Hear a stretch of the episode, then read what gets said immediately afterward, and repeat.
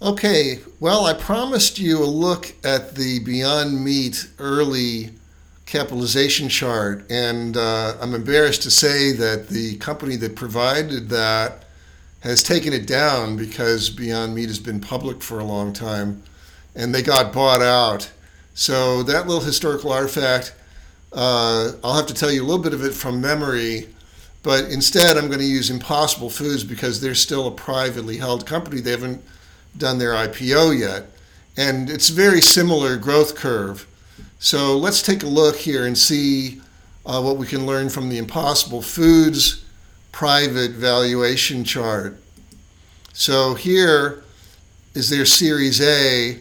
And you can see the valuation there was they raised $9.5 million at a $39 million valuation.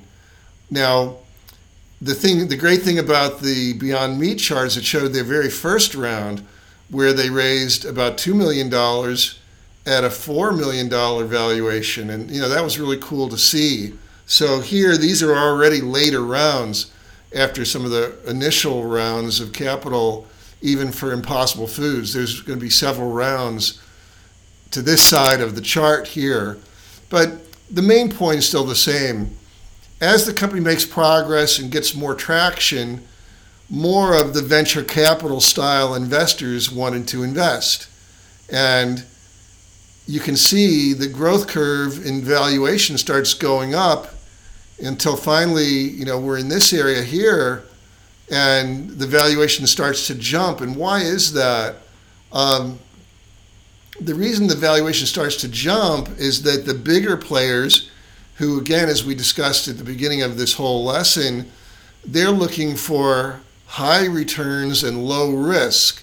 And the transition from the private market to the public market creates a gain almost by itself, because it's kind of like this. Let's say you go to a store and you want to buy some kind of a product. You want to buy a frying pan there. You're paying retail, and the store bought it at wholesale. So this is essentially wholesale investing, and everyone getting in on this round is anticipating a big flip out to the public where the demand is so high and the public has been so excluded that they can get extremely high valuations.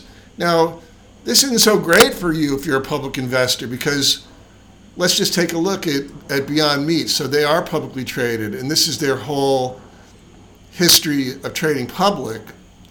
And you can see it's kind of flat. I mean, it started, it went up, it went down, it goes up, it goes down, and by and large, over the past 3 years, the gains here have been nothing like the gains from the earlier rounds. And if we look at the person who got into the first round, if we look at whoever invested there, so here we're seeing today their market cap is $7 billion as of this moment. So let's just divide $7 billion by the original investment, or the original valuation. So $7 billion is the current valuation. And we divide that by 4 million, and we get 1,750. So for every dollar that was invested in the first round, those people have gained $1,750. That's a lot of gain. Whereas the typical investor now in a retail stock, they're happy to make $5 for every 100 they're investing. It's the numbers are totally inverted. So this leads us to a lot of important questions about, well, how do I make money investing in early stage companies? Well, at one level, when the general public can invest in early stage companies, they can have a growth curve in a similar fashion.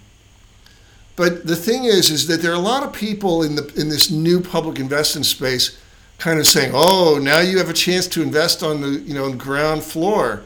And it's like, yeah, that's cool, but that doesn't mean that company's going to catch a wave of mega investors who are going to push the valuation up for some kind of IPO. And in fact, because now the value, now the liquidity is will be more and more granular, especially for the companies with vegan launch, that liquidity premium is priced in every round, as opposed to being one big fat gain for all the private investors. So this whole model, in a way, bit by bit, is going to be whittled away by the liquidity boom that I'm talking about, the liquidity tidal wave.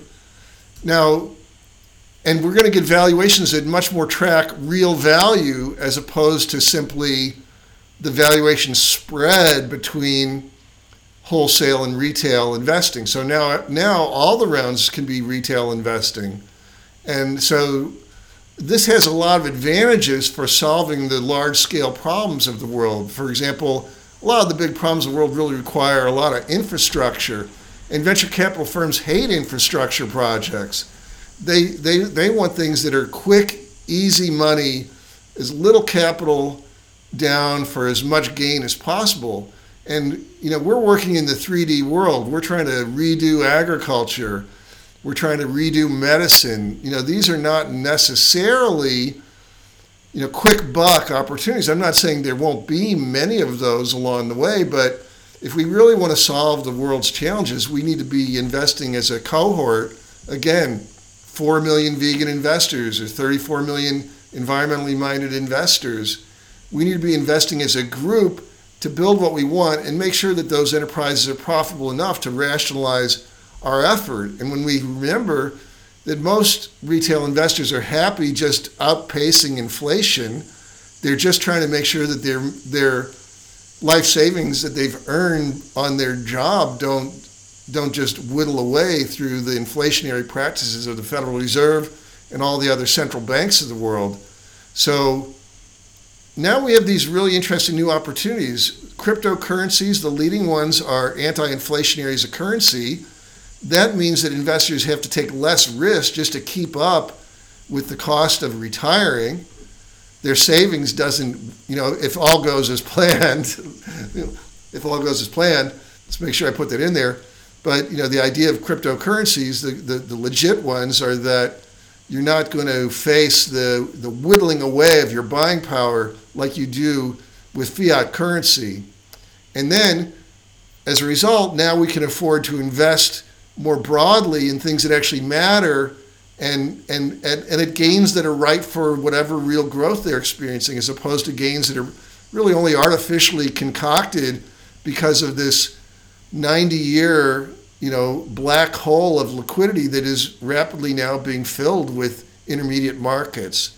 So these are all key understandings for you as we move on in this course, and bit by bit, you'll learn how to design a portfolio, again, for maximum gains as well as maximum impact, right? We're impact investors here. We're not just, you know, trying to win at the casino.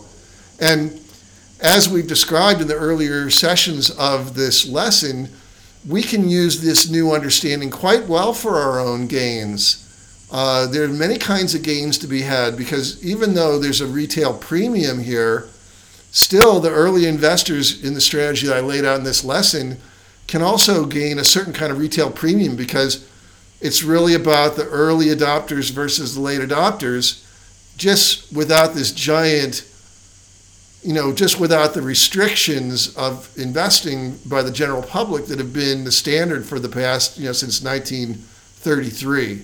So I hope you enjoyed this little explanation, and I look forward to seeing you in the next lesson.